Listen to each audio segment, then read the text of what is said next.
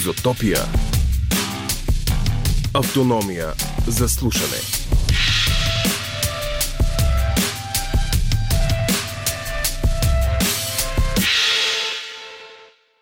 Вече слушате епизод номер 22 от подкаста на Изотопия. Предаването, което звучи всеки четвъртък от 10 вечерта до полунощ по програма Хоризонт на Българското национално радио. Този път ще порим вълните на изкуството и политиката между смисъла и кича.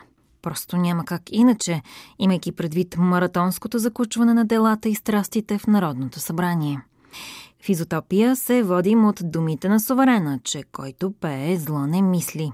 Слушаме музикантите политици или поне сме рак за такива, политиците с музикални напани и унези, които възпяха и продължават да възпяват героите на нашето време след 89-та. А беше ли другояче някога? Порим вълните и край Бургас, за да ви запознаем с кандидат-депутат от последната кампания. Митко Иванов е художник и краевед, посветил живота си на морския град. С книгата му «Бургаският жаргон до 1889» се разхождаме по скришните маймунски пътечки край морето, за да открием любовта и още нещо. Търсим и свободата на споделените мисли на почаша в местните соцмазета и проследяваме плахото зараждане на женската еманципация в един наистина мъжки език. Хващайте слушалките и сърфа. Започваме!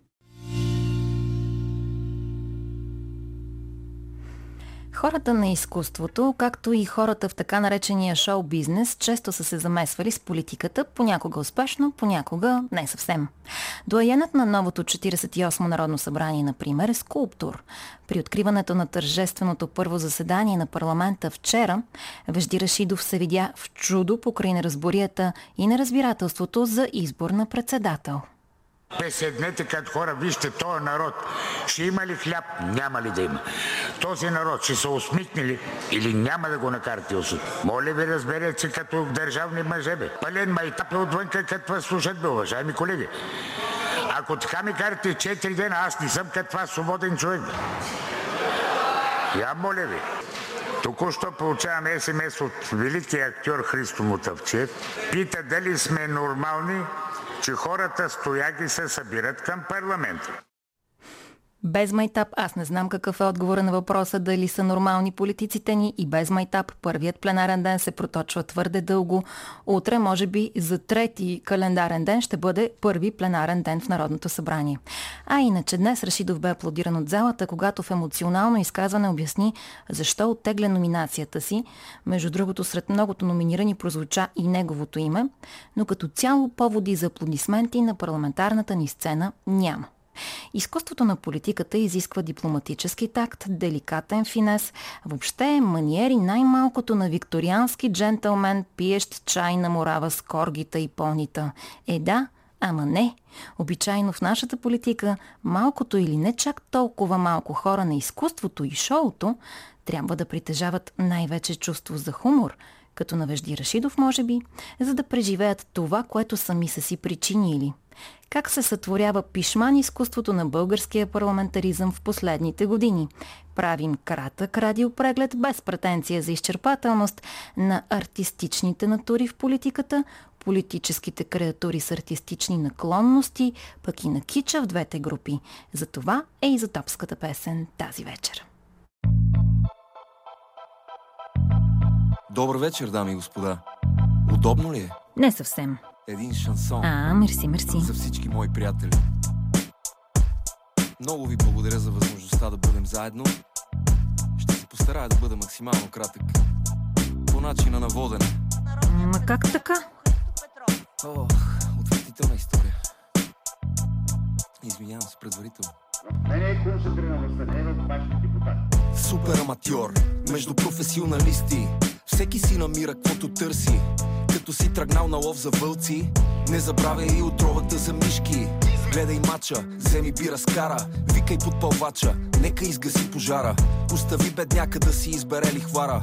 Май овцата пак е влюбена в месаря. Сбъднах си мечтата да съм на заплата. И от време на време да гепа нещо от децата ти. Гепа кинти, гепа гепа кинти. Аз съм мръсен, ама те са толкова чисти. Ремонтирам, яко тъпо аз рапирам. Санирам и малко скъпо асфалтирам. Тренирам с Реал Мадрид на стадиона. Добре, че дъщеря ми е в Барселона Целуни ръка на оня манастир Целуни ръката и на великия везир Дай му 2 милиона да ни проектира язовир и да пазиме етническия мир. В парламента май съм бил натрусан аз. Каза го абстинентния към руски газ. Момчета, идвам да ви развала банкета. Сори то, път съм без балета. Виж какво, според мен за всичко е виновен лично депутата Христо. Кай честно повъркали се, батко не наяде се, ма поне наспали се, продаде се. Това Народно събрание получи летящ старт от своята актуална музикална звезда – Ицо Хазарта. Предизборно той си посипа късо подстриганата главица с парламентарна пепел, с което отрепа бургаската бачата на вожда си Кирил Петков, по пътните песни, по предните и задни седалки на конкуренцията, шоуто от диванчето, даже сигурно и кандидатката за народната любов и любителка на лустрацията Луна е останала на сухо от към интерес. Абсолютно. Мани го то чичко. Его вече 8 месеца и нищо. Абсолютно съм съгласен. Нямам какво да добавя. Това е много хубаво. Господин Петров. Благодаря за вниманието. Много благодаря. Лек ден. Хич не беше леко обаче. Откакто ти ключа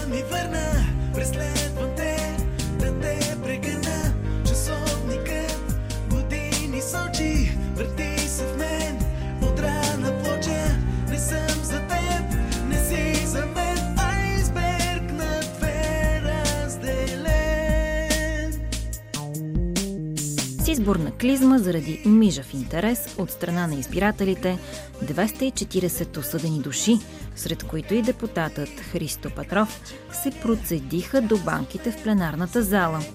Там отново е и колегата не от абсурд, а от Демократична България Стоян Михалев.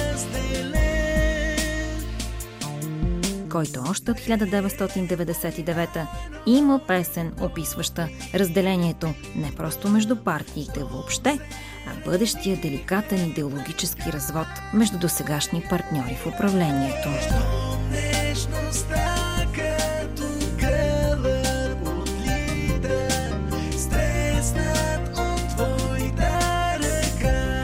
Това, което очевидно ще трябва да спрем да правим, този някакси необходимост през цялото време се съобразяваме с колегите от Продължаваме промяната. Те открито заявяват, това ме радва, една по-лява позициониране.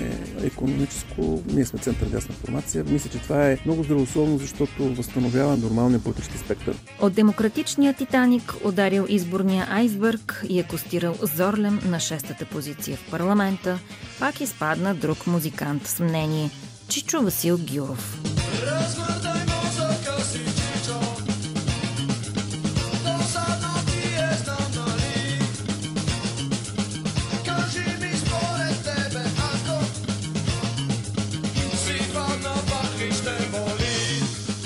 Близката история помни и кандидати като оперните певци Дарина Такова от листите на Продължаваме промяната и Калуди Калудов от Българска социал-демокрация. Кажи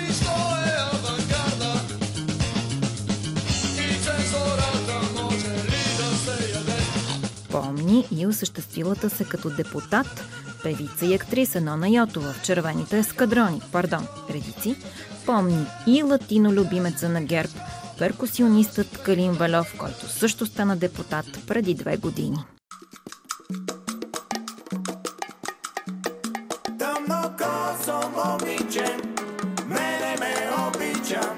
С нея се чувствам много по-щастлив. Тогава тъмнокосото момиче и председател на Народното събрание Цвета Караянчева видимо симпатизираше на Велов от трибуната. Уважаема госпожо председател, уважаеми колеги народни представители, малко по-артистично, с чувство за хумор, изказване, все пак да разведя атмосферата.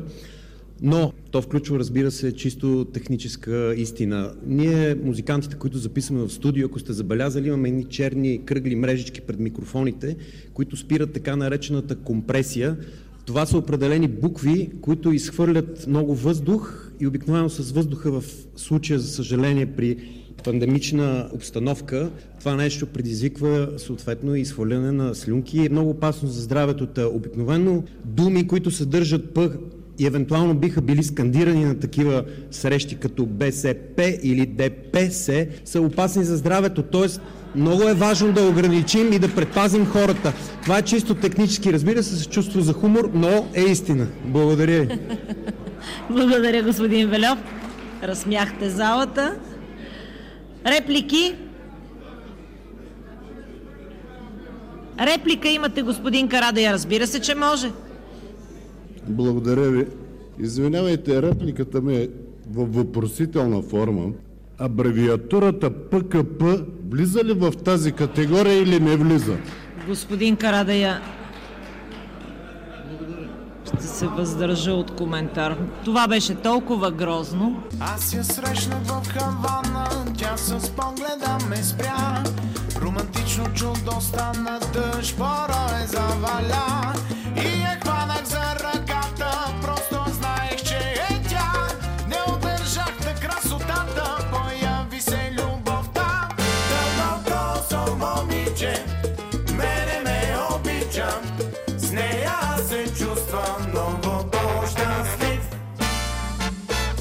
И ако не помните защо е разочарованието на госпожа Караянчева, то е защото няма как да покрие срама от изтеклия запис, в който лидерът на ГЕРБ и дългогодишен премьер Бойко Борисов казва Просто цвета да кажа, аз съм проста кърджалиска. И не мога да правя разлика между масово изтребление и геноцид. Тя ме кара да се чувствам непораснало момче. Впоследствие по мечешките потупа по главата, госпожа Караянчева захилено замълча и преглътна. Цвета Караянчева не се плаши лесно хора. Тя си е баш джедай. Слушаме нейно новогодишно обращение. Бъдете здрави, бъдете щастливи, бъдете успешни. И нека силата бъде с вас. А сега някой нещо по начина на водене? Не? Караянчева вече е част от политическата ни история, но има едно голямо но. В същата стилистика този вторник лидерът на победилата партия Борисов скастри опитния си кадър Кирил Ананиев за коштунството да изкаже, забележете, собствено мнение в телевизионно интервю. Дори Ананиев вика, ми е така ми дойде днес да подкрепиме, нали, втория. Така дошло. На определена възраст, ерекцията и пикаенето не трябва да се изпуска. И той му дошло и веднага го каза. Загледах се. Мил Мишленце. Алан го е. Не е зле. Петио елемент. Трябва да се плашиш кобеле. Уили пут. С интелект Само не разбрахме господин Борисов отличен емпиричен опит или само след фундаментални теоретични изследвания ни споделя физиологично-философските си съждения. И само не разбрахме къде отидоха добрите стари времена, когато на подобни подмятания се отговаряше ето така. Господин Борис, благодаря ви, че сте загрижен за моето здраве. Очевидно и кучетата в България вече озверяха от глад, освен хората. Това тук, в което се намирате, е парламента на републиката. Това не е футболното игрище в банка, дето докато с едната ръка ритате матч, с другата ядете филия с мас. Спомняте ли си, че преди много време ми бяхте много ядосан за нещо? Обадихте ми се и ми казахте. Абе, що не дойдеш да се разберем като мъже?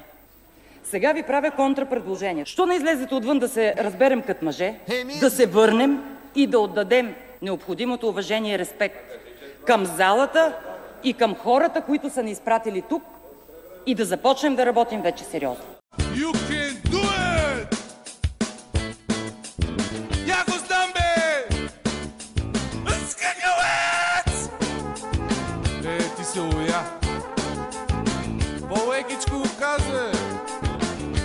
Леко в лево. Нали си полиглот? Или!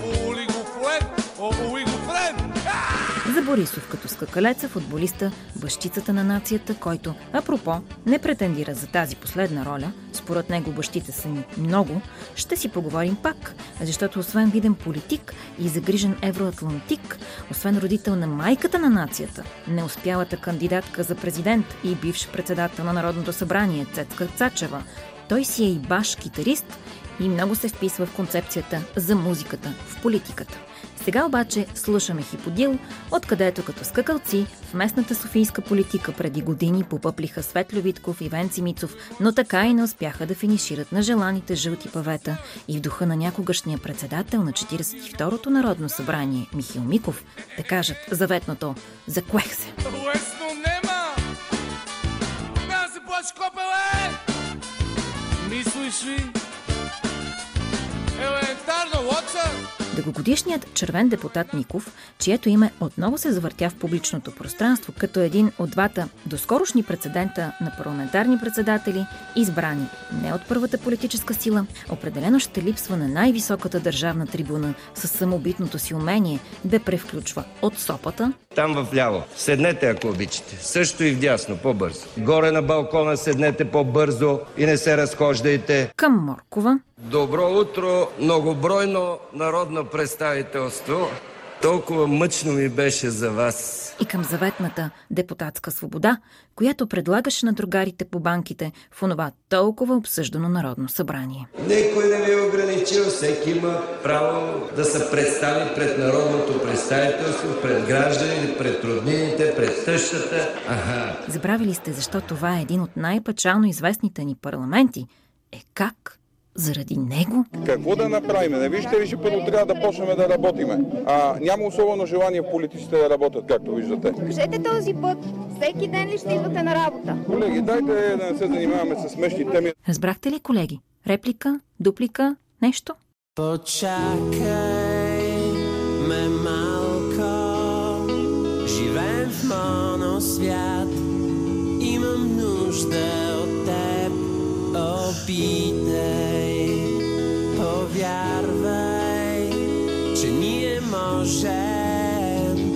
бъдем много добре. Няма място вече за добрия стар парламентаризъм. Някак корпулентно и монолитно на жълтите павета се настаниха 240 моносвята. И никой не вярва, че може да бъде много добре с другия. И никой сякаш няма нужда от другия, както пее Свилен Ноев от Остава, който беше кандидат за депутат на Демократична България преди 5 години. Годините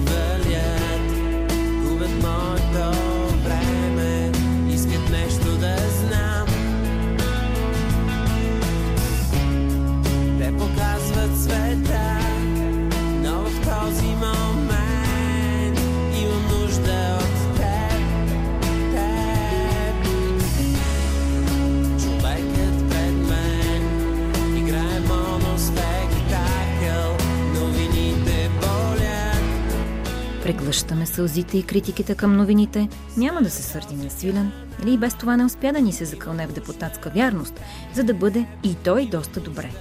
Иначе, много музиканти пред демократична България. Много нещо. Музикална България. През 2017 нито Ноев, нито Гюров се класират. Музикалното лице на политиката явно няма нужда от альтернатива. От изброените Алца и Витков и Мицов, вътре не е дори Велев. Парламентарният прак пристъпва само Нона Йотова, от която нещо е можело да зависи. И като сме зависнали на безплодните музикантски опити, да чуем един безплоден предизборен хит на СДС от 2011.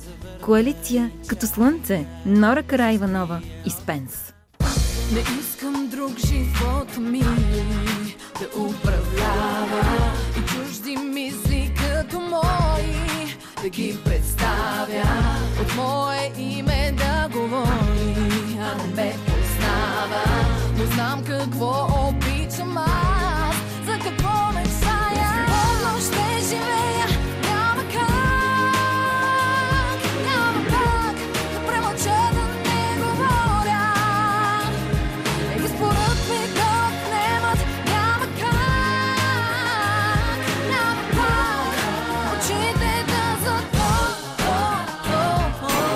Преди 11 години Румен Христов все още се габарка с рязането на лентички от Бойко Борисов.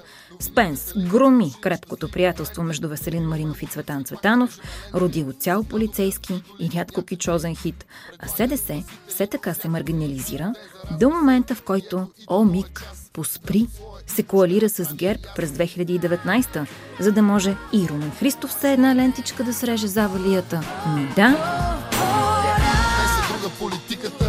са само кмета, даскала и владиката. Интелигенцията бедна, обноската подсредна Къде има ключът, няма място да седна. Артистът да внимава, лука да не сгази. Заслужили родната милиция го пази в този театър. Не искам да играя, да ме подслушват Дори когато мечтая. Побъркани са всички с тая крива демокрация. На магистрали живее вече цялата нация. Не искам чудеса, а само средата в която спокойно да си гледам децата. Аз имам достоинство, имам морал и гласа никога не съм си продал. Няма никакво, защото имам правата. От мен зависи и избирам свободата. Какво ли би казал архитектът рок-звезда Кирил Маричков, който, редом с много други музиканти, протестира срещу тогавашното статукво БСП и бивша БКП в началото на 90-те години на миналия век и дори бе избран за представител на СДС в седмото Велико народно събрание през 1990. По-късно Маричков го напуска. По време на предизборната кампания штурците записват песента «Аз съм просто човек», станала неофициален химн на опозицията. Да я чуем.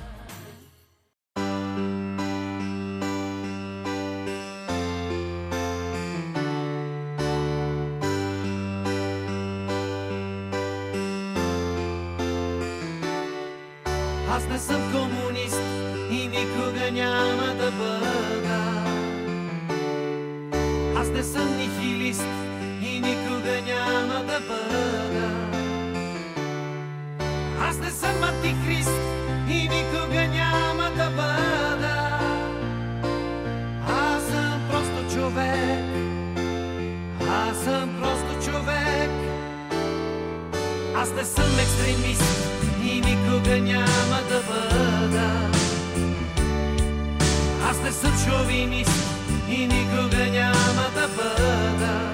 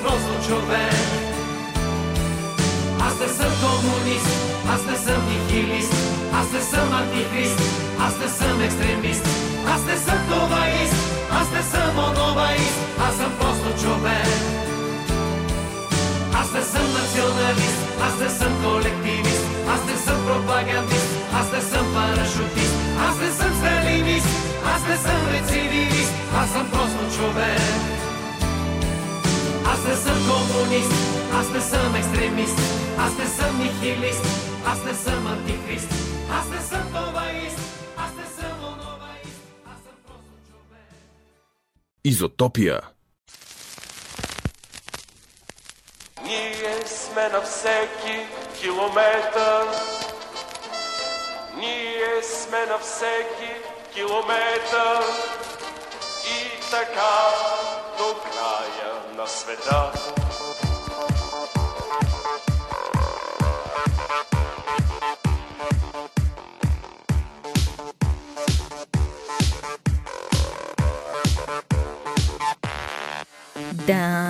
Да, политиците ни наистина са на всеки километър. Изкачат от трамваи, джипки, автобуси, бели и не само. Ходят по магистрали и треторазредни пътища, пеша, ходят и по жълтите и други павета, пеят и танцуват. Знаме родини, нас не ще ни оплаши смъртта. Ние сме на всеки километър и така до края на света.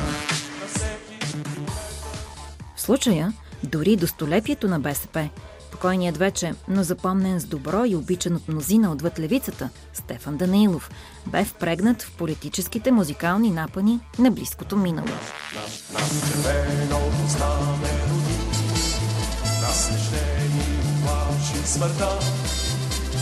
Ние сме на всеки километър, ние сме на всеки километър. И така Политическото шоу няма край и свъсеният и разлюбен от народа Слави Трифонов определено не взима златния медал в категорията. Само чуйте Жорж Ганчев, лека му пръст, в изпълнение на 90-тарското срочни избори. Срочни избори, отровени тълпи. Срочни избори, строя се руши. Срочни избори, нашите души. Бизнес блок здравей, винаги за смях. За България, давай своята дан. Дай си разума, дай си любовта. За България, всичко на света. Срочни избори, приятели! Идват ли поредните срочни избори, братя и сестри, и за кого ще си дадете разума и душата? Тежък въпрос. Затова политиците ни гледат винаги да се прокарат с музика през храносмилателната ни, извинявам се, избирателната ни система.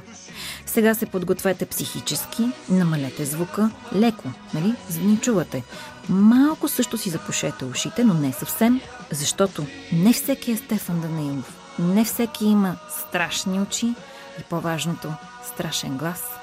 Че Бойко Борисов свири на китара, знаем, знаем разбира се, но че китаристите в герб са поне за цяла зала България, ето това надали е толкова познато. Първо слушаме Тома Биков, който поздравява Христо Иванов и Майя Манолова с класика на Георги Минчев.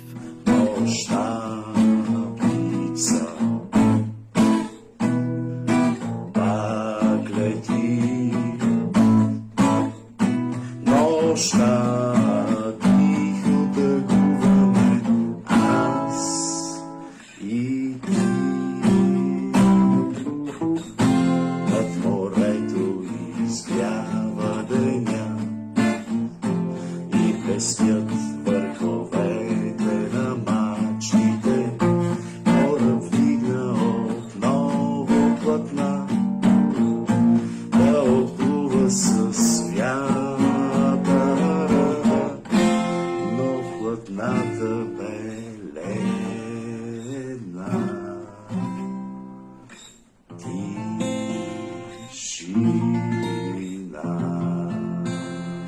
ябълките на раздора тази седмица, бившият транспортен министр Росен Желясков, дори има група на име R&Bo с Борис Павлов, композитор и съпруг на певицата Есил Дюран. Акустично изпълнение на дуото в ефир. И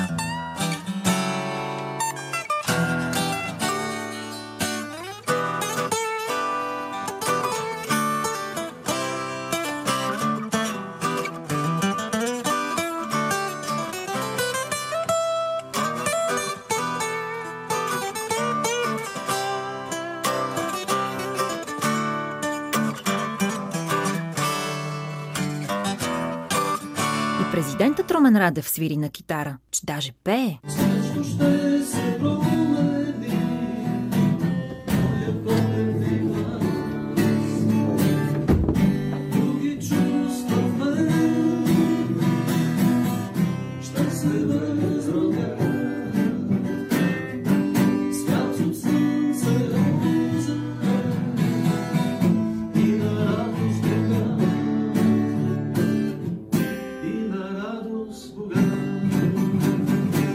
Свири на барабани Волен Сидеров, а само да пее обича Ерджан Ебатин от ДПС. И сте вие. Работи микрофона, да. Колеги, да помогнем.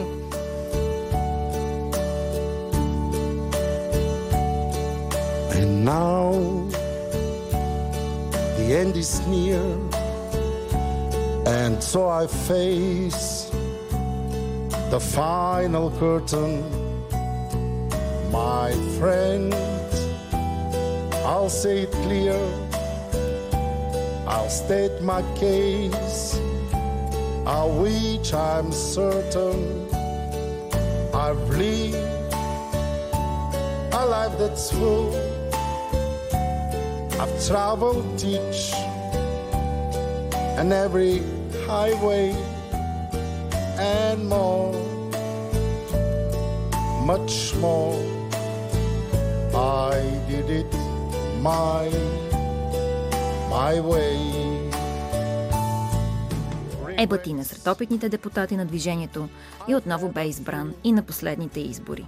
В първата априлска предизборна кампания миналата година обаче, младежкото ДПС се опита да вземе пример от батко си Ебатин, но се впусна в друг стил, далеч от класата на Франк Синатра. ДПС, движение на правата, ДПС, движение на свободата, ДПС, рестарт на държавността, ДПС за справедливостта. Време за рестарт на държавността, не ти ли писна от престъпността? Нека сложим край на бедността, повече инвестиции, работни места, зелена економика, чиста вода, чист въздух, чиста храна, чиста енергия в нашата страна, по-добро бъдеще за нашите деца. След хазарта обаче, рапът в политиката няма да е същият. И преди да бъде депутат, Христо Петров беше вдъхновител. Особено на реформаторския блок, който някога хазарта подкрепяше. Въртим колелото и се връщаме към 2016. Радан Кънев, тогава лидер на ДСБ, сега евродепутат от Демократична България, е гневен на премиера Бойко Борисов, привикал партиите при себе си заради изборния кодекс. Вика ги като шеф и ги мъмри един по един, а той не им е шеф. Само, че те нямат зад гърба си техния лидер, който да му каже, абе, бай, ти с кого се държиш така, бе? Ти да откъде? каже? това да не ти е, това да не ти е махалата, това да не са ти 90-те години.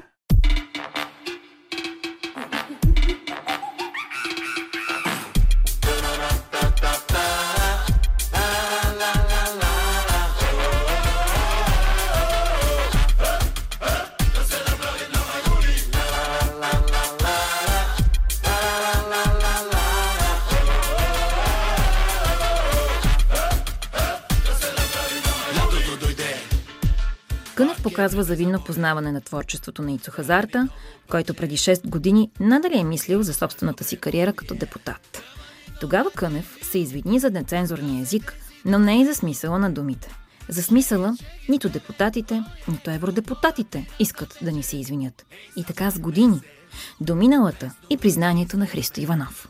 Дайте наистина да влезем в формат, който може по-професионално да изговориме тази тема и да продължиме в някакъв нормален дневен ред, а не по този начин като някакъв... Извинявам се, ама изглежда като маймонарник това. Shake it, shake it, baby, футбола при нас да тече. Ей, събрахме се, лесно го измислихме. Има нема тъгни пием и пеем гениалните думи. Се направим на маймуни. Разочарованието за хазарта от тези десни политици идва през 2017, а когато през 2019 той пее на концерт в Самоков, организиран от ГЕРБ, много умни и красиви плачат, сърдят се и въобще стана тя каквато стана, класическа маймунска и съвсем по-български.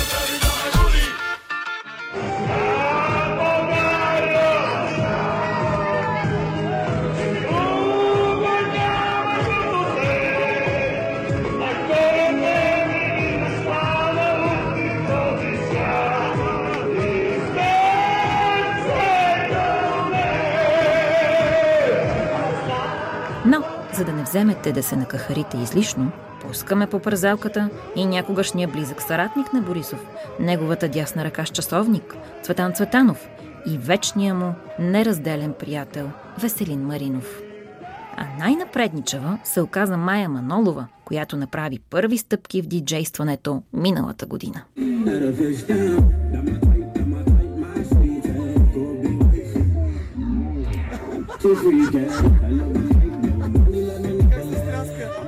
Освен, че пеят, политиците ни са и персонално възпявани. Дали е забранено? Минавам на червено, о, о, о, нещо откачено. Ще мина на червено, о, о, о.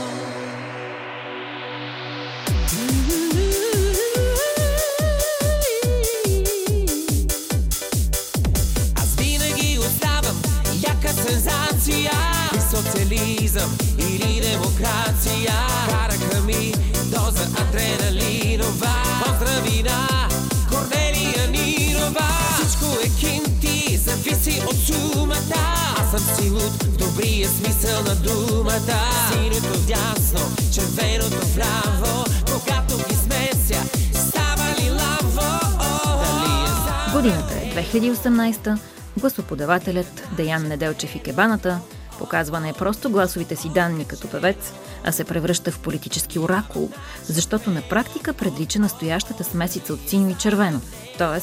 вилавеещият тюрлюгювеч на речната Сен Василев от продължаване промяната, постигане на леви цели с десни политики.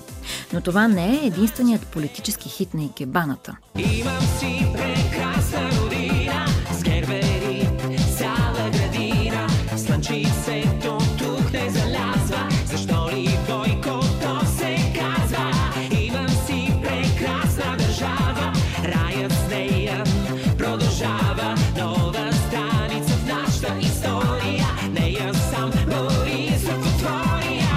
2020 Ирония облива вожда, облива и любимите му домашни любимци.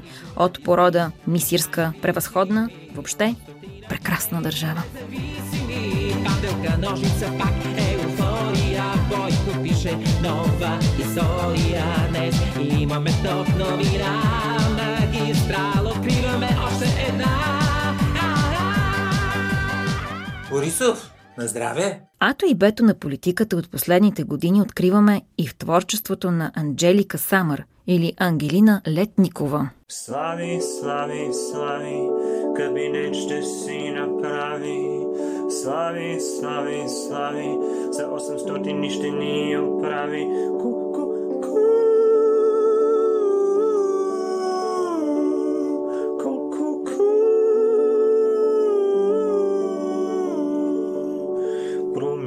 в YouTube канала на Летникова има не просто песен за Слави Трифонов, сочен от мнозина за основен виновник да сме на дереджето, на което сме сега. Заради Македония! Македония!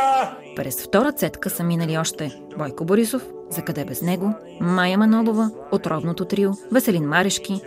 Помните ли? Имаше и Веселин Марешки, че и Кристиян Шкварек, за когото, ако съвсем не се сещате на Прима Виста, напомням, че беше кандидат за евродепутат от ВМРО през 2019.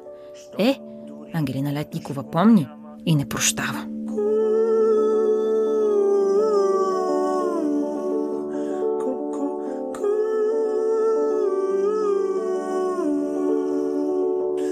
Слави, слави, слави, Хари Потър няма да ни оправи. Слави, слави, слави, патриоти, но не бие баби с Македонец космоса ке излетим. А саня над културата ще. Слави, Важното, драги избиратели, избирателки и избирателчета, е да помним великата мъдрост на суверена, т.е. нашата собствена, че който пее, зло не мисли. Нито сред пеещите политици, нито сред усмиващите ги творци, нито сред упражняващите се в политиката музиканти. Но нека не забравяме и друга пословична мъдрост. Не е луд, който яде баницата, а който му я дава. Сол, сол, сол, сол Солена, солена, мазна, мазна Отзивчива, адски мила Дива и красива, много, много нежна, нежна. Много, много, много нежна, нежна и хрупкава. Не се рони, ни, ни, ни, да не се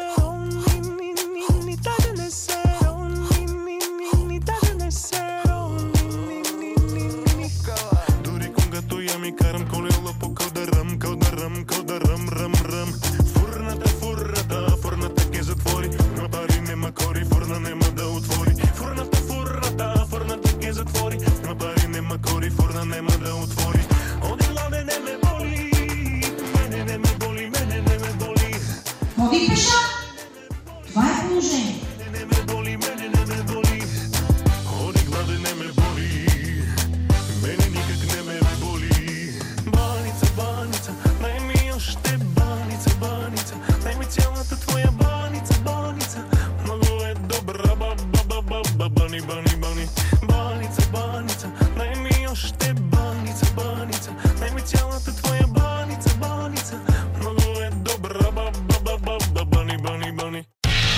Изотопия.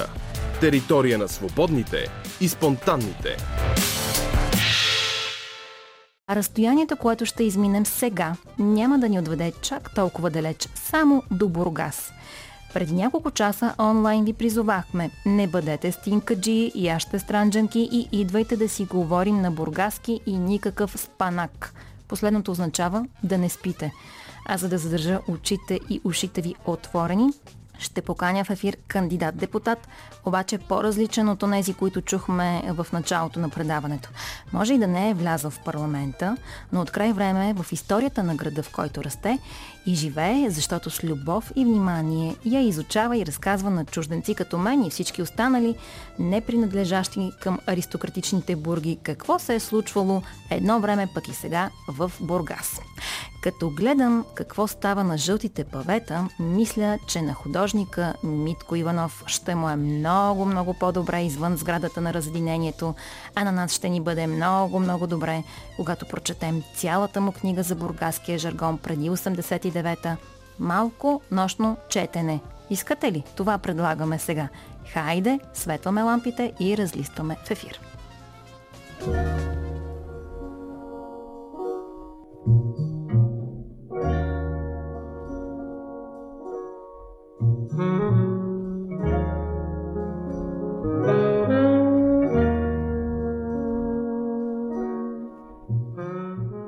Така. Се чува разгръщане на страниците, не е беда, нали? Не, никакъв случай, даже малко напротив, създава- по-автентично. Да.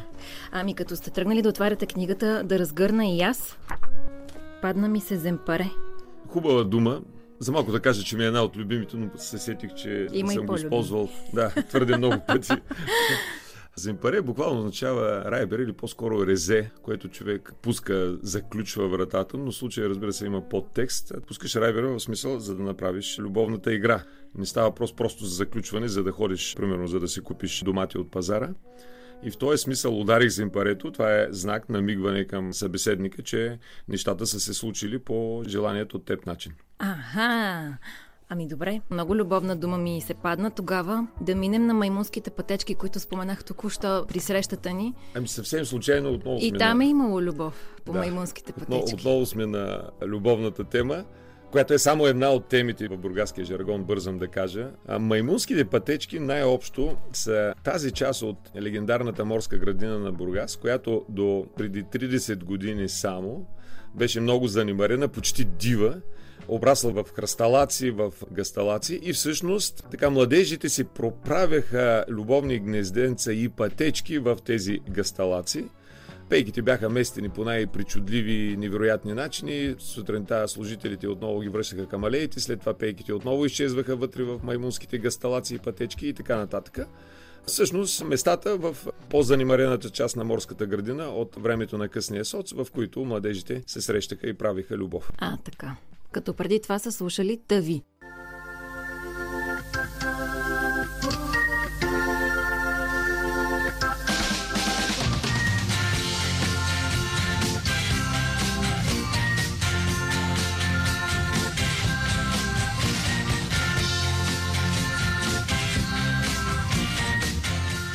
Разбира се, който има грамофон, ценяха се носните грамофони, които възпроизвеждаха много по-качествен звук. Съвременните хора, млади хора, трудно могат да разберат това, колко първобитен беше звука в нашите музикални изпълнения, които сме слушали на времето. Днес всички са свикнали с свръхкачество и това някакси се подразбира и струва дребни пари, докато на времето не беше така. Това, разбира се, това е голямата дългосвиреща плоча. И дори тук се сещам за един чисто личен спомен. Когато моята дъщеря на около 6 години, примерно, видя в една известна книжарница в Бургас и в цялата страна как беше направен дизайн на декорацията на стените с стари грамофонни плочи, т.е. тъви, тя ги гледа, гледа, гледа и накрая каза, я, какви грамадни CD-та. И трябваше дълго да обяснявам, че това не е точно CD, но да, има някаква далечна връзка, която аз примерно не бях забелязал. Та така за тавите.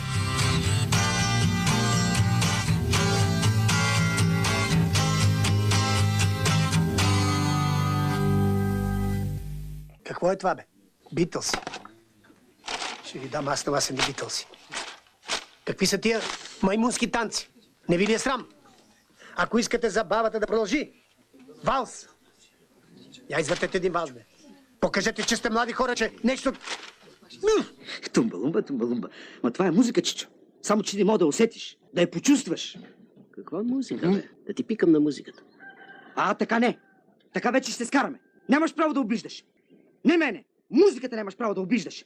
Всеки, който не разбира и бърза да пикае. Гоше. Няма Гоше. Няма Гоше. Аз всичко съм фърлил там, а ти пикаеш. Еш, Чичо! Гоше, не може ли тая работа малко по-тихо, бе? Не може, Чичо! Има тихи места. Пиано. Обаче има и силни. Порте.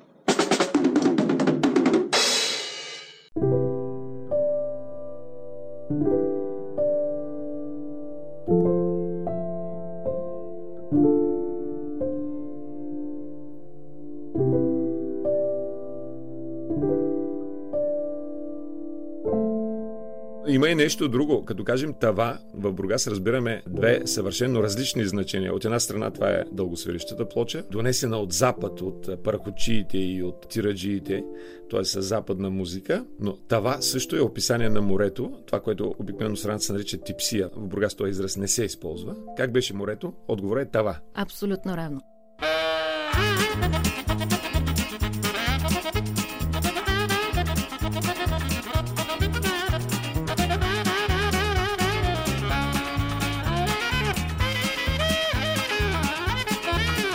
И като сме подкарали съвсем по-бургаски, време е за въпроса на въпросите към Митко Иванов. Вие сега от коя група сте? От бургите ли сте или сте от газлиите? не се причислявам към нито една от двете групи. Подобно на 90% от бургазли и моите родители произхождат от околността. С една важна оговорка, разбира се, че те не са преселници в продължение на много-много столетия. Моите предци са живеели в околността на Бургас, но е много симпатична тази препратка. За софианци, вероятно, това ще звучи абстрактно. И не само за софианци, въобще за хората от страната ще звучи абстрактно. Бурги, което ще рече хора от стария център, би трябвало да бъде аристокрацията, разбира се, с кавички. Истински бургаски бюргери. Така, точно така.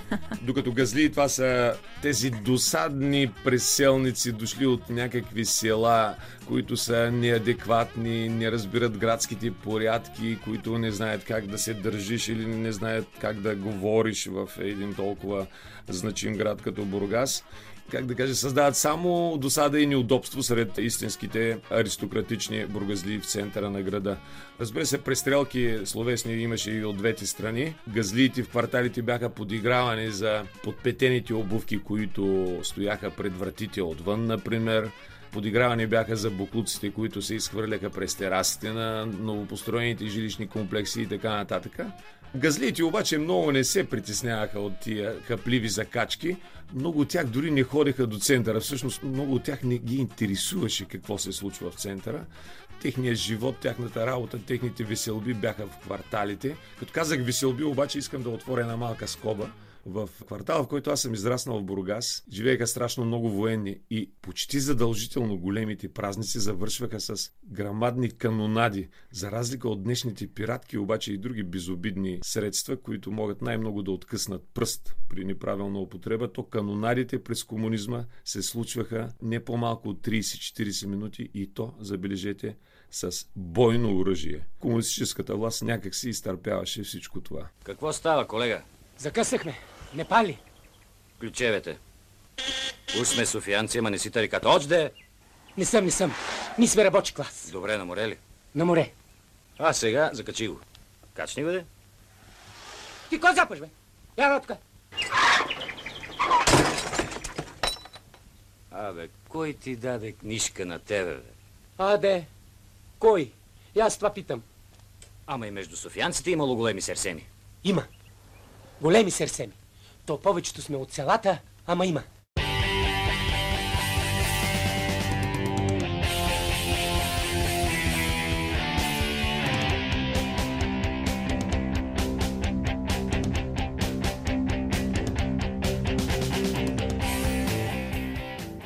Ли в бургаския жаргон нещо дисидентско, като заговорихме за комунизма? Да, с една важна оговорка, Бургас винаги е бил обран по тази тема. Истински така ярки дисиденти в града аз не помня. Чувал съм две-три имена, с които не съм имал честа да се познавам но някои хапливи думички все пак се срещат. Белият дом е бил наричан на окръжния комитет на партията или може би градския комитет, да не ви излъжа.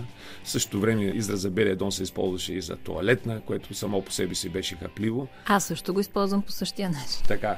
Тук да отворим мъничка скоба. Да, има доста думи в бургаския жаргон, разбира се, които са от така наречения общ жаргон. Иначе казано, всеки град го препознава като свой. Това е нормално, но целта на книгата е било все пак да очертая яркия бургаски жаргон. Сега, има една много хубава дума, тя се нарича тъмпико, като съществително, или тъмпикирам като глагол. Това е бягство, но не в смисъл да избягаш от училище, макар че може да се използва в този контекст, или просто да бягаш за спорт. Това е бягство напускане на соцлагера и бягство в свободния свят. Това е, може би, най-ярката дума, която все пак да очертава и една дисидентска линия, тема в жаргона. И се сещам за една култова история, разказана от бургаски класик. Започва историята последния начин. Ще ви писна сайковата история Тъмпикото на палянгата което в превод трябва да означава, ще ви разкажа за автентичната истинска история за бягството от България от Соца на Палянгата, като Палянга произхожда със сигурност от Пеленг, това е ъгъла за сечението на азимута в корабоплаването. Иначе казано, на моменти е толкова абстрактен, толкова таен, толкова арго бургаския жаргон, т.е. толкова скрит, толкова кодиран, защото действително се нуждае от истински превод. Почти напълно неразбираем е.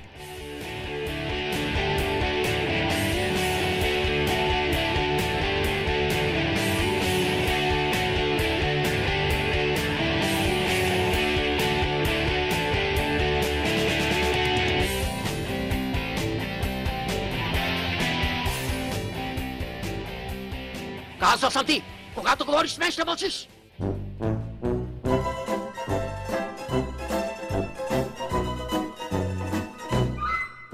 Ето още няколко напълно неразбираеми, поне за мен, бургащини.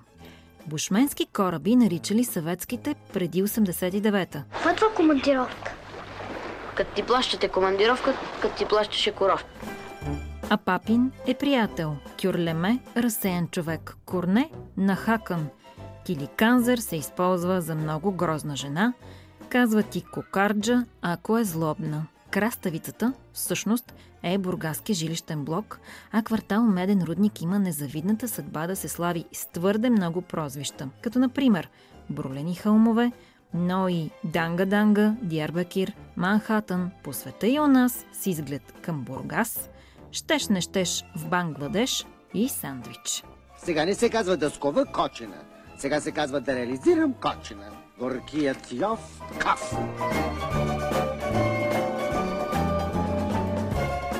Ако чуете обаче за моряшки сандвич, става дума за разпространение едно време подкуп на митничарите под формата на две котии цигари и бутилка уиски. Ти какво си мислиш, ме? Ми и ние пушиме цигари Кент и ядем бомбонки тик-так.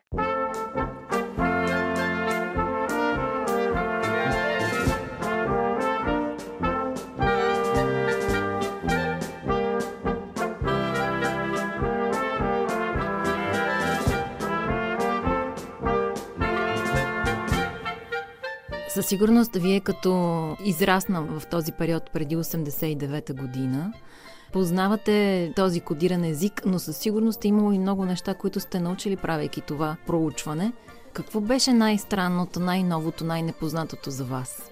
А, тук може доста да се говори, ще положи усилия да стане накратко, но да, аз помня Бургас още от края на 60-те, може би, или около 1970-та, вече имам ясни спомени.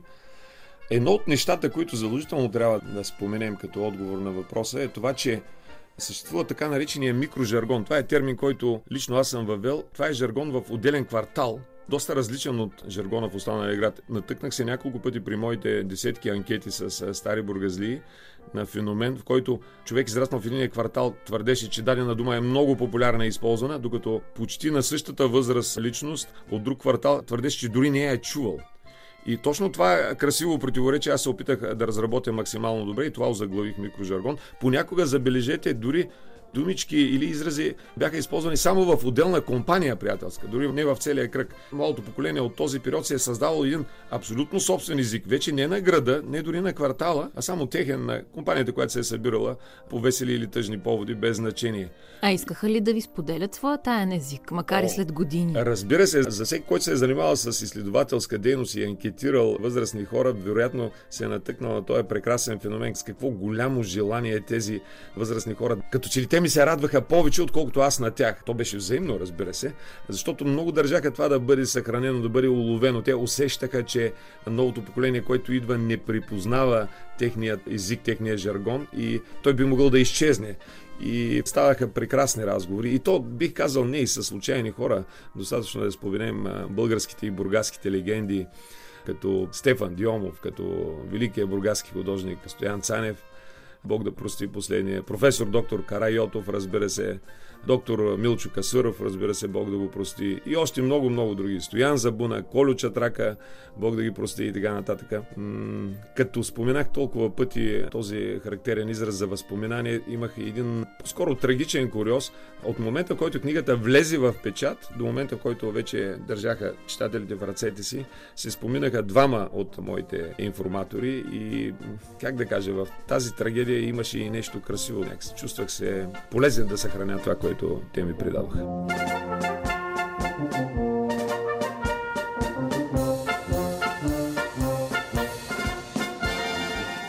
Кой е композиторът Стефан Диомов и кои са най-разпознаваемите му песни, със сигурност знаете, а кои са Стоян Цанев, професор Иван Карайотов, доктор Милчо Касъров, Стоян Забунов и Колю Чатрака, ще ви разкажа след песен. И не, няма да слушаме бригадирски спомен на група магистрали към транспортните войски, също ръководен от Стефан Диомов, така както се случва с Тоника. Апропо, и Тоника няма да слушаме, а ще чуем ето това.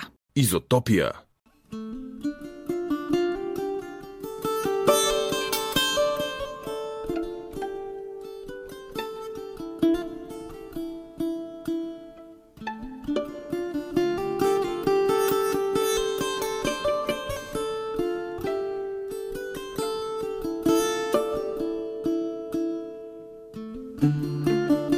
Обещах да ви разкажа повече за споменатите от нашия гост Митко Иванов информатори, които са го потопили в младостта си и думите, които са я описали най-добре.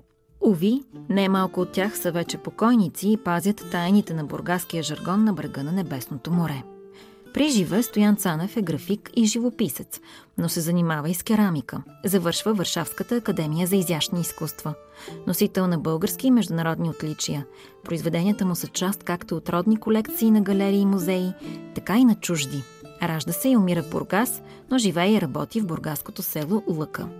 Професор Иван Карайотов е родом от Хасковско, но става един от най-видните изследователи на бургаския регион – филолог и археолог – заедно с Митко Иванов, но и с Стоян Райчевски издават История на Бургас от древността до средата на 20 век. Това лято бургаската бохема осиротя с още трима. Художникът и реставратор Стоян Забунов си отиде през юни. Тогава на колело към небесния плаж се насочи и Бачо Колю Чатрака, или официално и по-точно Никола Костов. Виден бургазлия, свързан с спорта и града, но далеч не само с него. През август към групата се присъедини и лекарят, писател и фотограф Милчо Касъров.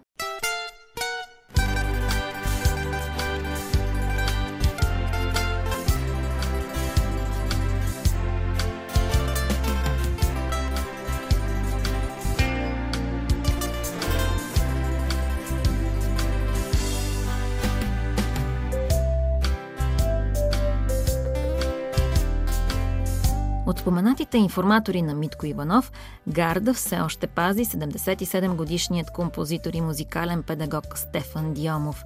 Да е жив и здрав, дълги години му пожелаваме сега, както мнозина му го пожелаха на рождения му ден, на 16 февруари. Ето какво каза маестрото на връх последния си личен празник за Националното радио. Първо ще го чуем в отговор на въпроса кога е усетил, че има талант. Първо в махалата, колко, колко добре звучи думата махала, чудесна дума, българска. Когато разпъвах акордеона и когато усещах, че хората харесват това, което свиря.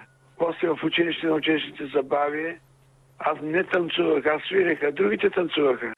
Мислех, че хората ме съжаляват. Съучениците ми сигурно са се казали, Горкия Диомов няма момиче. Те не знаеха, че аз съм щастлив. Щастлив, защото ги забавлявах удоволствието да забавлявам другите ми е споходило в ранна детска възраст. И това удоволствие да забавлявам хората продължава и до днес, да ме преследва. Разбира се, няма как да подминем и думите за Бургас. Макар да признава, че градът е сравнително малък, дори го нарича провинциален, Стефан Диомов не крие обичта си към родното място. Бургас се прослави с своите таланти, с музиката си, с художниците си, с поетите си. Но случват се добри неща, тъкмо защото някакси м- хората тук са белязани да правят добри неща. Има атмосфера, има традиция. Ах, как обичам тази дума традиция. И непрекъснато се случват добри неща. Защо? Да не би да има някаква добра магия, не знам. Но от малък знам, че Бургас е особен град. Тук изкуството е на огромна почет и резултатите са прекрасни. Виждате колко много таланти роди този град. Вярвам в талантите, вярвам в доброто. Тъкмо за това, заради атмосферата в града, в който живее.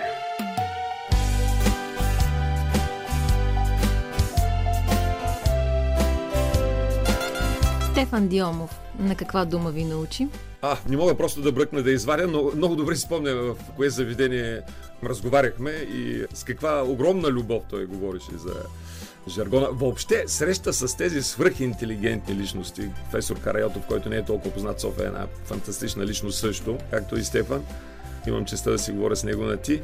С каква огромна любов тези хора говориха за жаргона. С присъщата си интелигентност ми отвориха очите колко изтънчен може да бъде жаргона, колко изящен дори на моменти, колко лаконичен, колко метафоричен, разбира се, може би на първо място трябваше да кажа дори не е нужно той да бъде цензуриран с някаква благородна теза, че всъщност ако са махнат най-лошите думички, да, той може да бъде вече публикуван книга или нещо подобно. По проста причина, че ако има някой друг цинизъм или някоя друга по-тежка думичка, това далеч-далеч не е сърцевината на жаргона. В съвсем други думички, много по-изящни, много по-метафорични е неговата сила.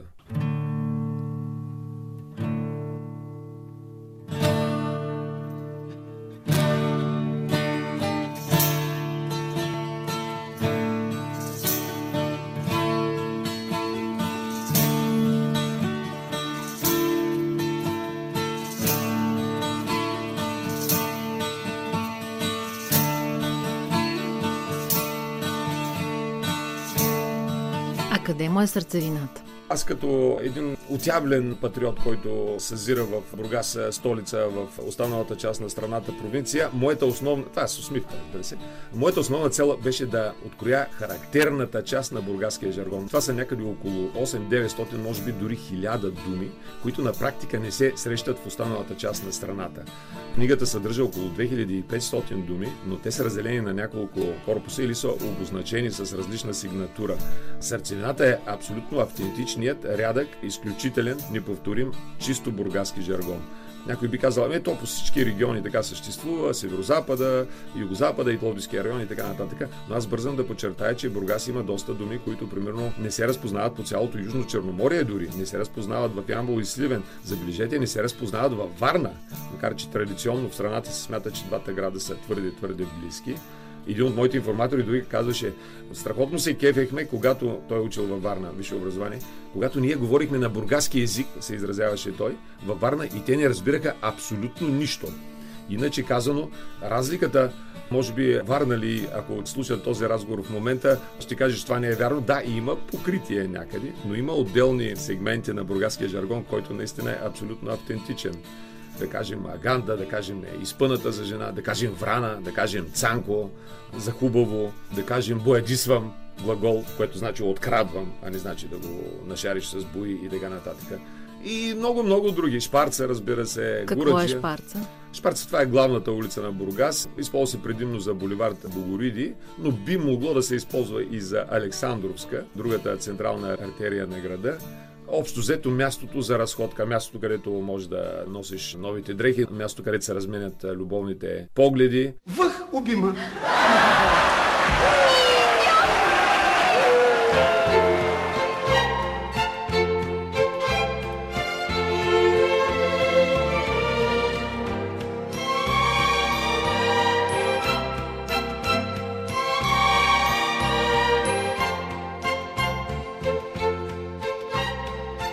Книгата проследява развитието на този кодиран бургаски език до 89-та година, а всъщност можем ли да поставим начална точка?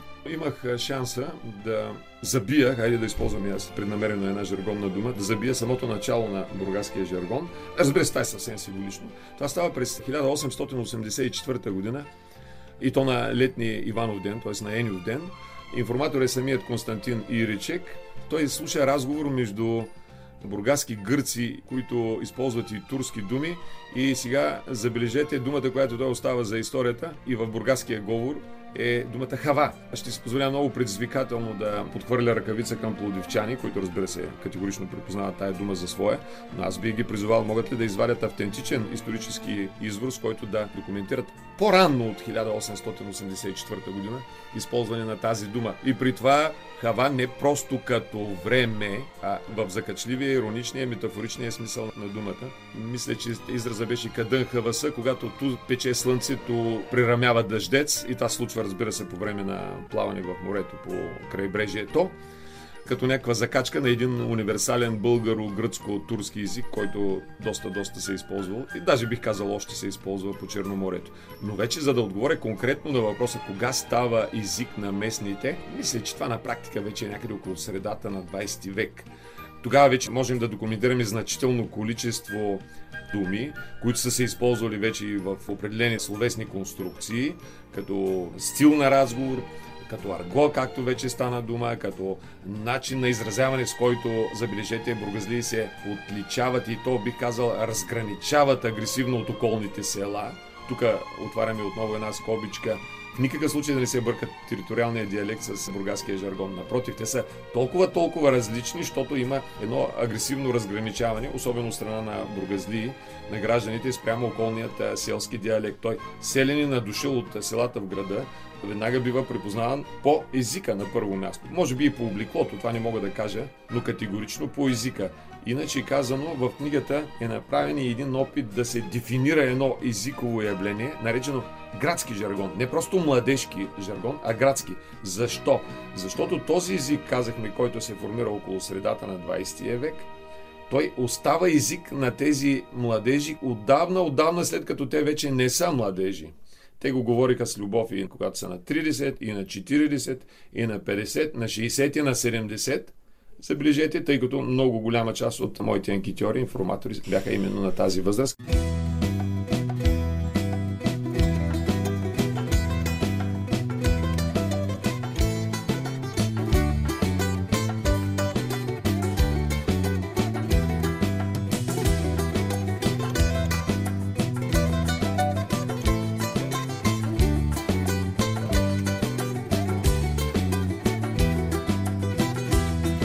Място заема хубавата бургаска кръчма за 70 годишните младежи, които ви информираха така надлежно за тайните си езикови кодове?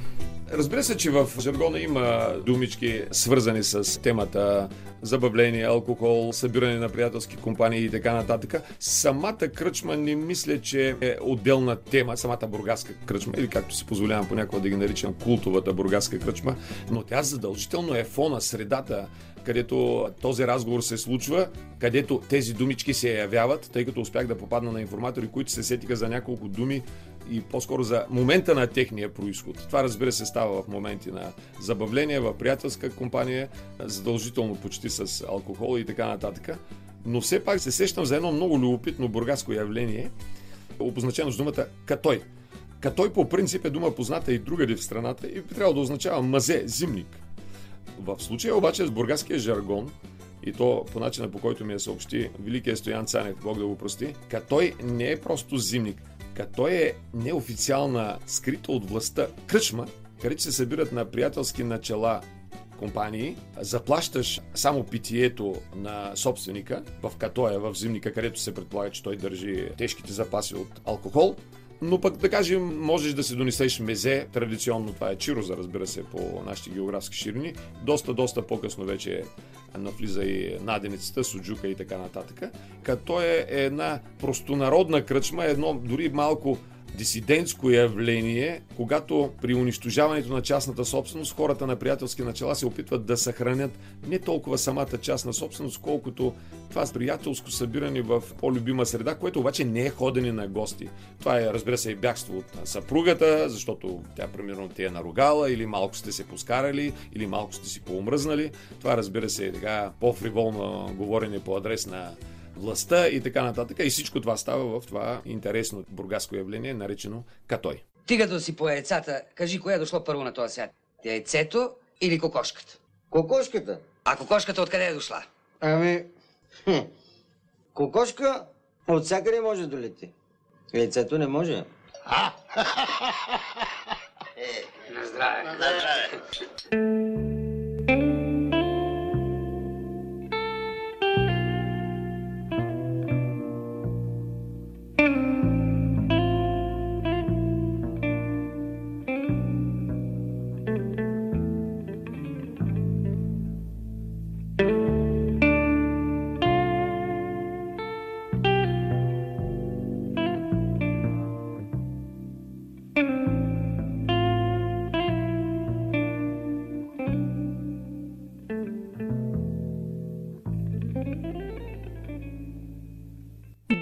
От съпругата, а бягство от съпруга? Или това е чисто мъжко пространство? Сега, редно е да признаем, не мога да се съобразя дали с задоволство или не, че жаргонът е мъжки. Не бих казал сексистски, но той е мъжки.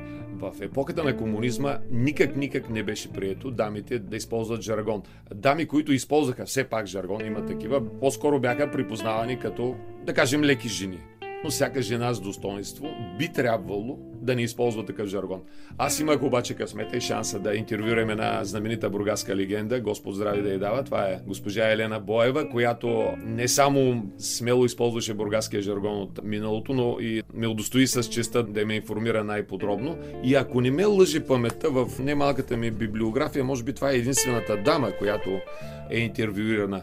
Чисто женски език аз не успях да разкрия, по-скоро ние можем да погледнем отношенията мъж-жена, отношенията между половите. Тук не говорим за чистия секс, а отношенията, стила на изразяване между половите. Все пак, в крайна сметка, се налага да го направим през мъжкия, с кавички или без жаргон. Много силно впечатление направи следното. В много-много анкети аз засякох, че ухажора, сваляча на бургаския плаш, далеч не е този с противоречива слава Гларус, който познава цяла България. По-скоро Гларус е бил обект на ирония, дори бих казал на подигравка. Всъщност бургаският сваляч Ухажор е много по-галантен, много по-изтънчен, много по-голям кавалер, бих казал дори от съвременните кавалери. Доколкото въобще може да се направи такава препратка, разбира се. От друга страна обаче жаргона на бургазлията, свързан с свалка и секс, е много груб.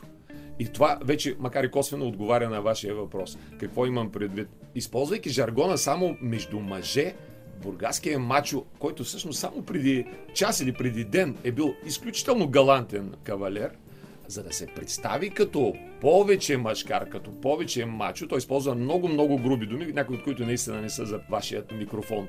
Например, в немалкото разговори, които направих относно темата за любовната игра, за свалката, за секса и така нататък, там липсва напълно темата за задоволяване на жената, за женския оргазъм пък да не говорим. Като че ли такова нещо не съществува. Това е малко куриозно, разбира се. Даже би казал и моите мъже, информатори, с които ние разговаряме насаме, някак си не много охотно, дори тета тет на четири очи, не много охотно отговаряха с половиността на моите въпроси по тази тема. Иначе казвам, ако можем да си позволим тая закачка, демокрацията донесе и още една свобода на дамите. Не просто емансипация. Те вече имат право и не само да бъде обсъждана темата, но и да бъде реализирана. Ние ще ви помогнем да изпитате истинско удоволствие и със следващата песен, а след това разговорът с Митко Иванов за Бургас, неговите трудови, но и удоволстващи хора и жаргона им продължава. Изотопия. Територия на свободните и спонтанните.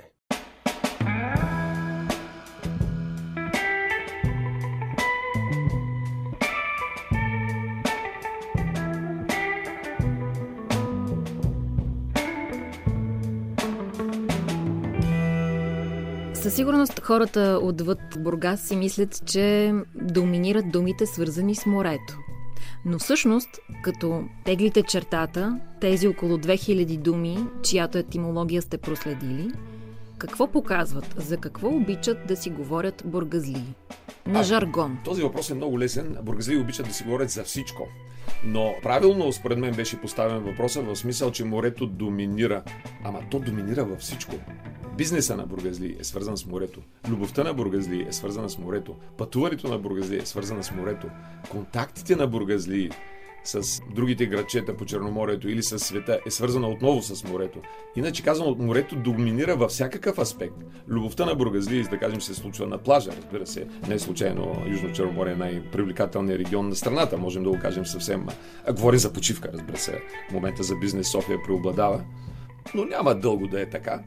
Това като една закачка отново. Тук А, вече 30 минути моята горда варненска душа мълчаливо и любезно О, о, а- приема всичко това.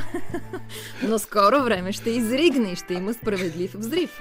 Аз а, дълбоко разчитам на това, че изненадахте ме, че варнали имат също чувство за хумор. Произведохме новина, както казват някои други хора. Не знам къде е раждан и май нещо Пловдивско имаше там. Между другото и за майната спорите с Пловдив и много хвърлени ръкавици има към Пловдив. Към Пловдив така или е. към Варна повече? В Пловдив нямат никаква представа какво означава майна, а, но затова пък аз мога да им съобщя. Не, искам а, хонорар или някакво специално възмездие за това. А, майна означава сваляне на крана на пристанището. В смисъл, вира, разбира се, е нагоре. Това е като навирен, абсолютно същото. Вира е командата за вдигане на крана, а майна е за сваляне. Това, че в Пловдив го използват по някакъв съвсем друг начин и в друг смисъл, това си е чисто техен проблем, разбира се, който не занимава бургазлии. Дребна, ситна като маниста, но все пак риба. Една? Една, ама риба. Риба, ама цаца. Цаца, ама риба. Е, риба, ама цаца. Цаца, ама риба. Риба, ама цаца.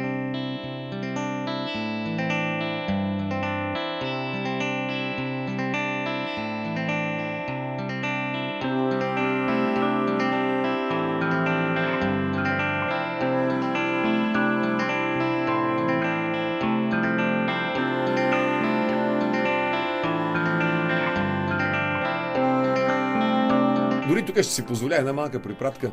В едно интервю при ваши колеги, първият въпрос беше Господин Иванов, а защо беше нужна тази книга? Аз казах, нямам представа защо е била нужна. Въобще не знам дали е нужна. Аз през цялото време, през тия 10 години, аз страхотно се забавлявах и я писах с такова удоволствие, че чак направо си завиждам, нали? А пък дали е нужна на някой, нямам представа. Но ако съдя по представянето на 29 септември, съдя по представянето в Бургас, когато част от хората се наложи да чакат близо 2 часа, аз се извиних на всеки един лично за това, разбира се, за това неудоволствие, което им причиних. Излиза, че книгата е била нужна, да, и скоро ще бъде пусната, разбира се, и второ допълнено издание.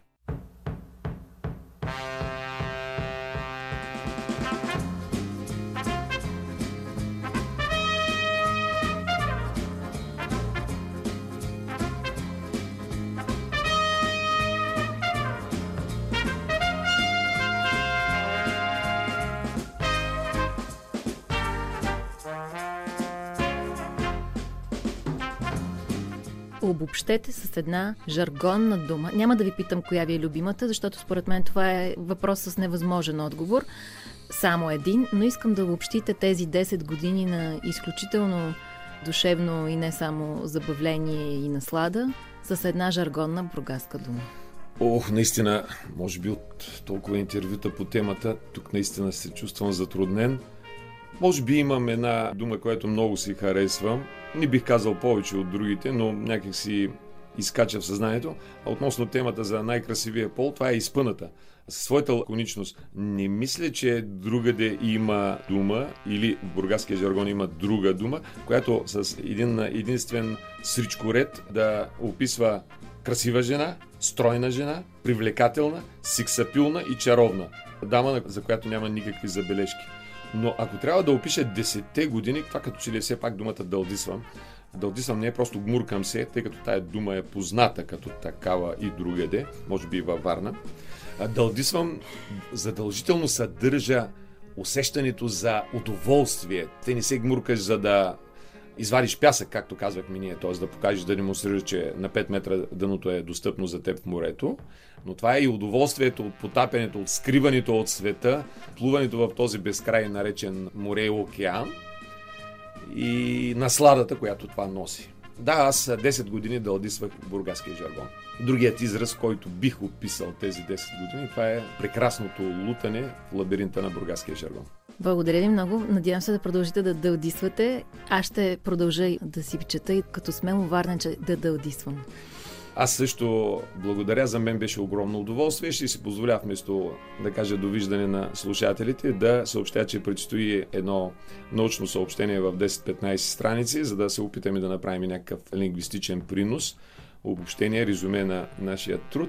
И разбира се, с голямо удоволствие бих искал да съобщя, че предстои като проект трети формат. Това е нецензурирана версия, по-луксозна, допълнена, разбира се, която няма да се предлага в книжарниците, а ще бъде изпълнена само по поръчка, по обясними съображения, с съответния надпис на корицата и така нататък, където вече можем наистина да се развихрим с пълна сила. Е, както чухме какъв мъжки понякога груп характер има от този език, предполагам, че нецензурираната версия ще бъде особено любопитна, особено пикантна. Ако ми отправите покана отново, мисля, че бихме могли да коментираме, без да използваме някои думички. Е, това ще е много сложно, без пеги или без да използваме думи, да обясним нецензурирания бургаски жаргон. Но можем да се опитаме.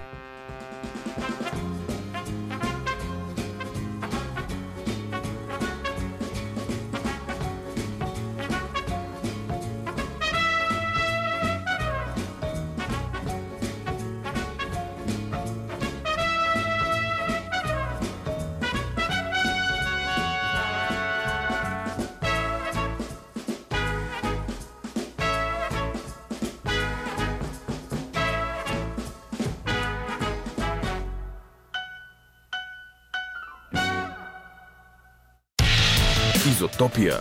Територия на свободните и спонтанните. Епизод 22 от подкаста на Изотопия приключи, но скоро ви очакват съвсем нови. Бъдете с нас на живо всеки четвъртък от 10 до 12 вечерта по Хоризонт. Винаги можете да ни чуете и на сайта Binar.bg, както и в основните подкаст платформи. До скоро!